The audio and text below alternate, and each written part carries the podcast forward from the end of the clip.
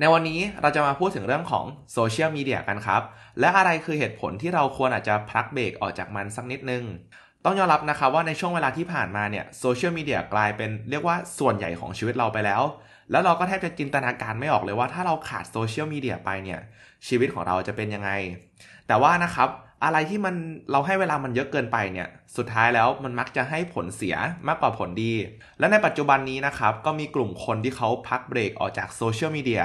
ซึ่งการกระทำนี้จะถูกเรียกว่า social detox ในพอดแคสต์ episode นี้ผมจะพาทุกคนไปดูว่า อะไรคือเหตุผลที่เราทุกคนเนี่ย อาจจะควรลองทำ social detox สักครั้งหนึ่ง You are listening to the Library Podcast on The Article.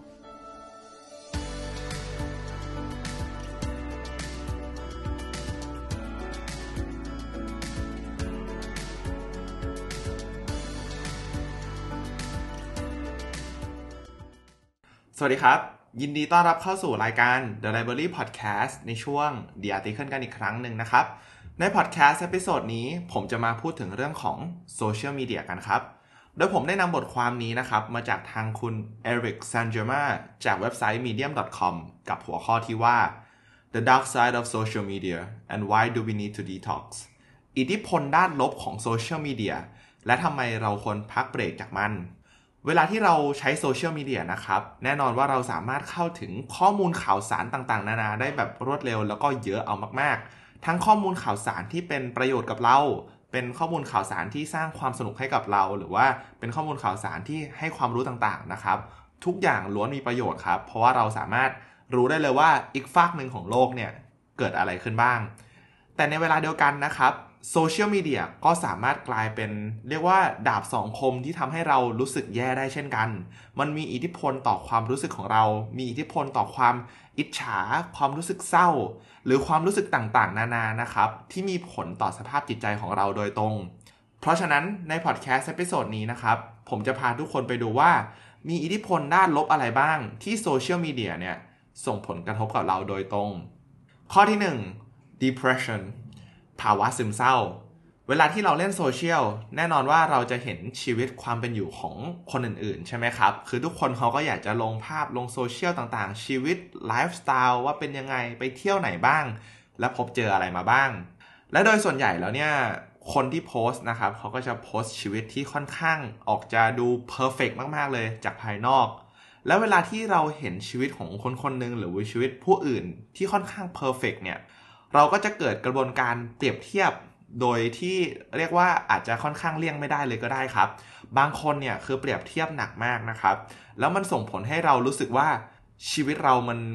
ไม่ได้ดีขนาดนั้น ชีวิตเรามันไม่ได้ดีพอเมื่อเทียบกับผู้อื่น หรือว่าคนอื่นๆในโซเชียลเพราะทุกคนเนี่ยชีวิตดูดีไปหมดเลย และยิ่งถ้าเกิดเราเปรียบเทียบทั้งหน้าตาฐานะทางสังคมหรือความสามารถ มันยิ่งจะเป็นการกดดันตัวเราเองเนี่ยให้รู้สึกแย่มากกว่าเดิมอีกนะครับ และสุดท้ายแล้วถ้าเกิดเรามี mindset ในการเล่นโซเชียลแบบนี้ สุดท้ายแล้วมันจะนำเราไปสู่ภาวะซึมเศร้าในที่สุดครับ ข้อที่ 2 alienation ความแปลกแยก ความพิเศษของโซเชียลมีเดียอย่างหนึ่งเลยก็คือ มันสามารถทำให้เราเชื่อมต่อกับโลกได้ครับ เราสามารถรู้เลยว่าเพื่อเราที่อยู่อีกประเทศหนึ่งเนี่ยเขาทำอะไรอยู่บ้าง แต่ในทางกลับกัน ถ้าเราออกไปเจอเพื่อนออกไปทานอาหารกับเพื่อนเนี่ยแล้วเราเล่นโทรศัพท์ มันก็สามารถ ทำให้อีกฝ่ายนะครับ รู้สึกว่าเราเนี่ยไม่ได้อยู่ตรงหน้าเขาจริง ๆ เหมือนเวลาที่คุณไปทานอาหารกับเพื่อนแล้วเพื่อนคุณเอาแต่เล่นโทรศัพท์เนี่ย เพื่อนคุณไม่ค่อยสนใจคุณเท่าไหร่ คุณรู้สึกยังไงบ้างครับ แน่นอนว่าต้องรู้สึกไม่ค่อยดีเท่าไหร่ถูกต้องไหมครับ มาเจอกันทั้งที แต่แทนที่ว่าเราจะให้เวลาของกันและกัน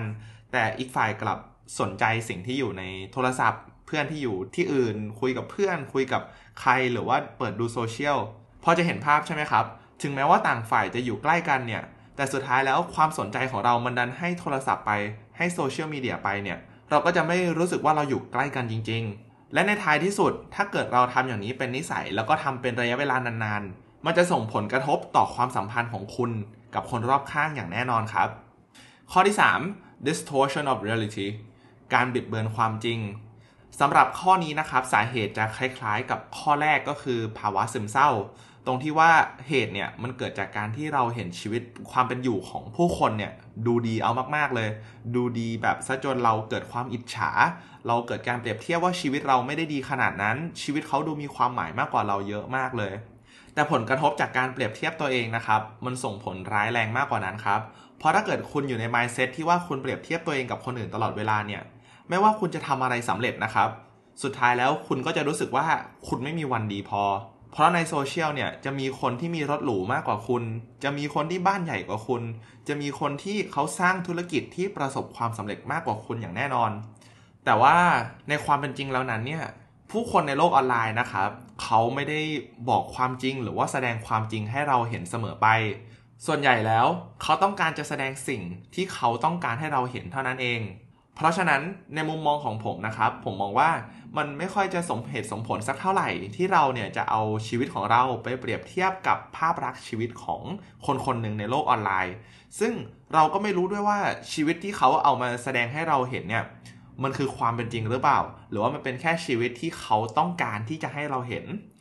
แต่สุดท้ายนะครับ ถ้าเกิดเราไม่สามารถโละ mindset ของการเปรียบเทียบชีวิตของตัวเองกับคนในโซเชียลมีเดียได้เนี่ย สุดท้ายแล้วมันจะส่งผลกระทบต่อสภาพจิตใจของเรา แล้วก็ทำให้เราเนี่ยเห็นค่าในตัวเองน้อยลง ข้อที่ 4 addiction การเสพติดครับ อันนี้มีวิจัยออกมาเลยนะครับว่ามีกลุ่มคนกลุ่มหนึ่งที่เขาใช้โซเชียลมีเดียเนี่ยแทบจะตลอดเวลาเลย ซึ่งเปรียบเสมือนกับสิ่งเสพติดเลยครับ คือเขาเนี่ยมีสิ่งที่จำเป็นจะต้องทำนะครับ ไม่ว่าจะเป็นการบ้านหรือว่าการทำงาน การออกไปข้างนอกพบเจอผู้คนหรือว่าการออกกำลังกาย แต่เขาเลือกที่จะไม่ทำสิ่งเหล่านั้นเลย และให้เวลาทั้งหมดของเขาเนี่ยไปกับการไถโซเชียลครับไถ TikTok ไถ IG และพฤติกรรมการเล่นโซเชียลแบบนี้นะครับ ถือว่าเป็นสิ่งที่ไม่ดีเอามากๆ มันสามารถส่งผลแย่ต่อสุขภาพของคุณโดยรวม แล้วมันยังส่งผลต่อสภาวะจิตใจของคุณด้วย ลองจินตนาการดูนะครับว่าคุณเป็นกลุ่มคนที่ติดโซเชียลมีเดียเอามากๆเนี่ย คุณแทบจะไม่ออกไปหาคนอื่นเลย เพราะคุณฝังตัวเองอยู่ในโลกโซเชียล คุณดูว่าชีวิตผู้คนในโซเชียลเป็นยังไงบ้าง คุณดูว่ามีอะไรตลกๆดูบ้าง แต่มันก็แค่นั้นครับ แล้วลองคิดดูนะครับว่ามันจะส่งผลกระทบต่อจิตใจของคนคนนั้นมากขนาดไหน ข้อที่ 5 sleep disorders การนอนหลับที่ไม่ปกติ อันนี้ผมเชื่อว่าหลาย ๆ คนน่าจะเคยเป็นกันแน่นอน คุณนอนอยู่บนเตียง คุณเล่นโทรศัพท์อยู่ แล้วคุณก็บอกกับตัวเองว่าเนี่ยเดี๋ยวเที่ยงคืนคุณก็นอนละ แล้วพอคุณรู้ตัวอีกที มันก็เลยเป็นเที่ยงคืนครึ่ง หรือไม่ก็ตีหนึ่งไปแล้ว คือคุณเล่นโซเชียลมีเดียจนแทบจะลืมดูเวลาเลยก็ได้ ซึ่งพฤติกรรมแบบนี้นะครับ มันสามารถส่งผลเสียต่อการนอนของเราได้ เพราะว่าเวลาก่อนที่เราจะนอนเนี่ย แน่นอนว่าร่างกายของเราจะต้องปรับโหมดไปสู่โหมดที่รีแลกซ์ใช่ไหมครับ แบบพร้อมที่จะนอนหลับ แต่ว่าพอเราเล่นโซเชียลมีเดียก่อนที่เราจะนอนเนี่ย สมองของเรามันจะตอบโต้กับความรู้สึกเหล่านั้นถูกต้องไหมครับ ถ้าเราดูอะไรที่มันเฮฮาเราก็จะมีอารมณ์ขบขัน แล้วมันเหมือนจะทำให้ร่างกายของเราเนี่ยรู้สึกตื่นตัวขึ้นไปด้วย แล้วอันนี้คือเรายังไม่ได้พูดถึงเรื่องของแสงสีฟ้าเลยนะครับ อันนี้เราพูดถึงเพียงแค่อารมณ์ที่เรามีร่วมกับการเล่นโซเชียลมีเดียเท่านั้นเอง และยิ่งเราดูอะไรที่มันฮาฮาหรือว่าอะไรที่มันสนุกสนุกเนี่ย มันก็จะยิ่งเป็นเรื่องที่ยากกว่าเดิมที่เราจะสามารถนอนหลับตามปกติได้ และนั่นนะครับก็คืออิทธิพลด้านลบที่เกิดจากโซเชียลมีเดียคราวนี้เรามาดูกันว่าเราจะสามารถแก้ปัญหาเหล่านี้ยังไงได้บ้าง ซึ่งคำตอบของมันค่อนข้างง่ายมากเลยทีเดียวครับ ก็คือการพักเบรกจากการเล่นโซเชียลมีเดียครับ หรือก็คือหลักการของ social detox นั่นเอง ซึ่งเอาจริงๆ topic ของ social detox นะครับถือว่าเป็น topic ที่ค่อนข้างใหญ่ แล้วก็เป็น topic ที่คนค่อนข้างพูดถึงกันเยอะมากเลยที่ต่างประเทศ เพราะว่าหลาย ๆ คนได้ลองทำแล้วแล้วพบว่ามันมีข้อดีมากกว่าที่คิด การที่หยุดเล่นโซเชียลมีเดียเนี่ยมันทำให้ผู้คนเห็นว่าช่วงเวลาที่เขาไม่ได้ถูกดูดเข้าไปในโลกโซเชียลแล้วแบบเวลาหายไปเป็นชั่วโมงหรือ 2 ชั่วโมง เขากลับพบว่าเขาได้เวลากลับคืนมาค่อนข้างเยอะ เวลาที่จะได้ไปเจอเพื่อน เวลาที่จะได้ไปเจอครอบครัว เวลาที่จะสามารถนำไปใช้เพื่อทำสิ่งที่ตัวเองชอบได้ และเราทุกคนนะครับก็สามารถลองทำ social detox ได้ อาจจะลองเริ่มทำเพียงแค่ 1 วันหรือว่า 2 วันก่อนก็ได้ครับ ถ้าเกิดคุณรู้สึกว่าเฮ้ยคุณลองทำ2วันแล้วแล้วคุณว่ามันมีประโยชน์กับคุณเนี่ย ก็อาจจะเปลี่ยนเป็น 1 อาทิตย์ หรือว่านานกว่านั้น ลองที่จะไม่เล่นโซเชียลมีเดียดูแล้วมาดูว่ามันจะมีผลกระทบต่อคุณยังไงบ้าง และแน่นอนมันจะเป็นสิ่งที่ค่อนข้างยากเอามาก ๆ เลยในช่วงแรก ๆ ในการที่คุณเนี่ยจะหยุดเล่นโซเชียลมีเดียแบบทันที เพราะว่าตรงนี้ผมก็เคยลองมาก่อนแล้วแล้วรู้สึกว่าแบบอยากเปิดบ่อยมากเลย แต่ตรงนี้นะครับมันก็จะเริ่มง่ายขึ้นถ้าเกิดคุณได้ทำบ่อยขึ้น และสิ่งหนึ่งที่ทางคุณเอริกเขาได้บอกเอาไว้นะครับที่อยากให้เราคำนึงไว้เสมอเลยก็คือ เราไม่จำเป็นจะต้องมีโซเชียลมีเดียเพื่อที่เราจะสามารถทำให้ตัวเองสนุกได้ หรือว่าเพื่อที่เราจะสามารถฆ่าเวลาได้ มันมีหลายวิธีมากเลยที่เราจะสามารถสนุกกับการอยู่คนเดียว หรือว่าฆ่าเวลาของเราได้ อาจจะเป็นการอ่านหนังสือออกกำลังกาย หรือว่าการนั่งอยู่เฉยๆก็ได้ครับ แค่เท่านี้คุณก็อาจจะสามารถเรียนรู้อะไรบางอย่างเกี่ยวกับตัวคุณได้มากขึ้น หรือว่าสามารถพัฒนาทักษะอะไรของคุณเนี่ยได้มากขึ้นได้ และถ้าเกิดเราโฟกัสกับการพัฒนามากกว่าการเสพสื่อเนี่ยเราก็อาจจะพบความสนุกแบบใหม่ จากการพัฒนาตัวเองก็ได้นะครับ และนั่นนะครับคือบทเรียนจากบทความอิทธิพลด้านลบของโซเชียลมีเดียและทำไมเราควรพักเบรกจากมัน ที่ทางทีมงาน The Library และตัวผมได้สรุปมาให้ โดยภาพรวมผมมองว่าโซเชียลมีเดียเนี่ยเป็นสิ่งที่ดีเอามาก ๆ เลย เราสามารถเรียนรู้สิ่งใหม่ ๆ เราสามารถเข้าถึงข่าวสารต่างๆ ได้ในระยะเวลาอันสั้น แต่สุดท้ายแล้วไม่ว่าสิ่งนั้นจะดีขนาดไหนเนี่ย ถ้าเราให้เวลากับมันมากเกินไป มันมักจะส่งผลเสียมากกว่าผลดีเสมอ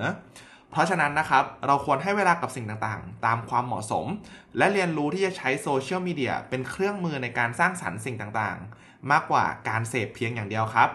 ถ้าเกิดใครรู้สึกว่าตัวเองเล่นโซเชียลบ่อยไปในช่วงหลังๆ นี้ ก็อาจจะลองหาเวลาเพื่อพักเบรกจากมัน และทำ social detox ดูนะครับ แล้วมารอดูว่ามันจะมีผลกระทบต่อคุณยังไงบ้าง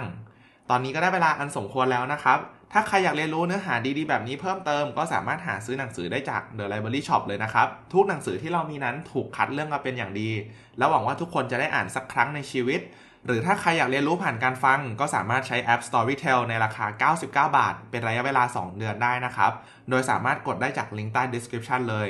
ขอบคุณมากๆเลยนะครับที่เข้ามาฟังพอดแคสต์ episode นี้จนจบ สำหรับวันนี้ทางทีมงาน The Library และตัวผมเองขอลาไปก่อน และขอให้วันนี้เป็นวันที่ดีนะครับ สวัสดีครับ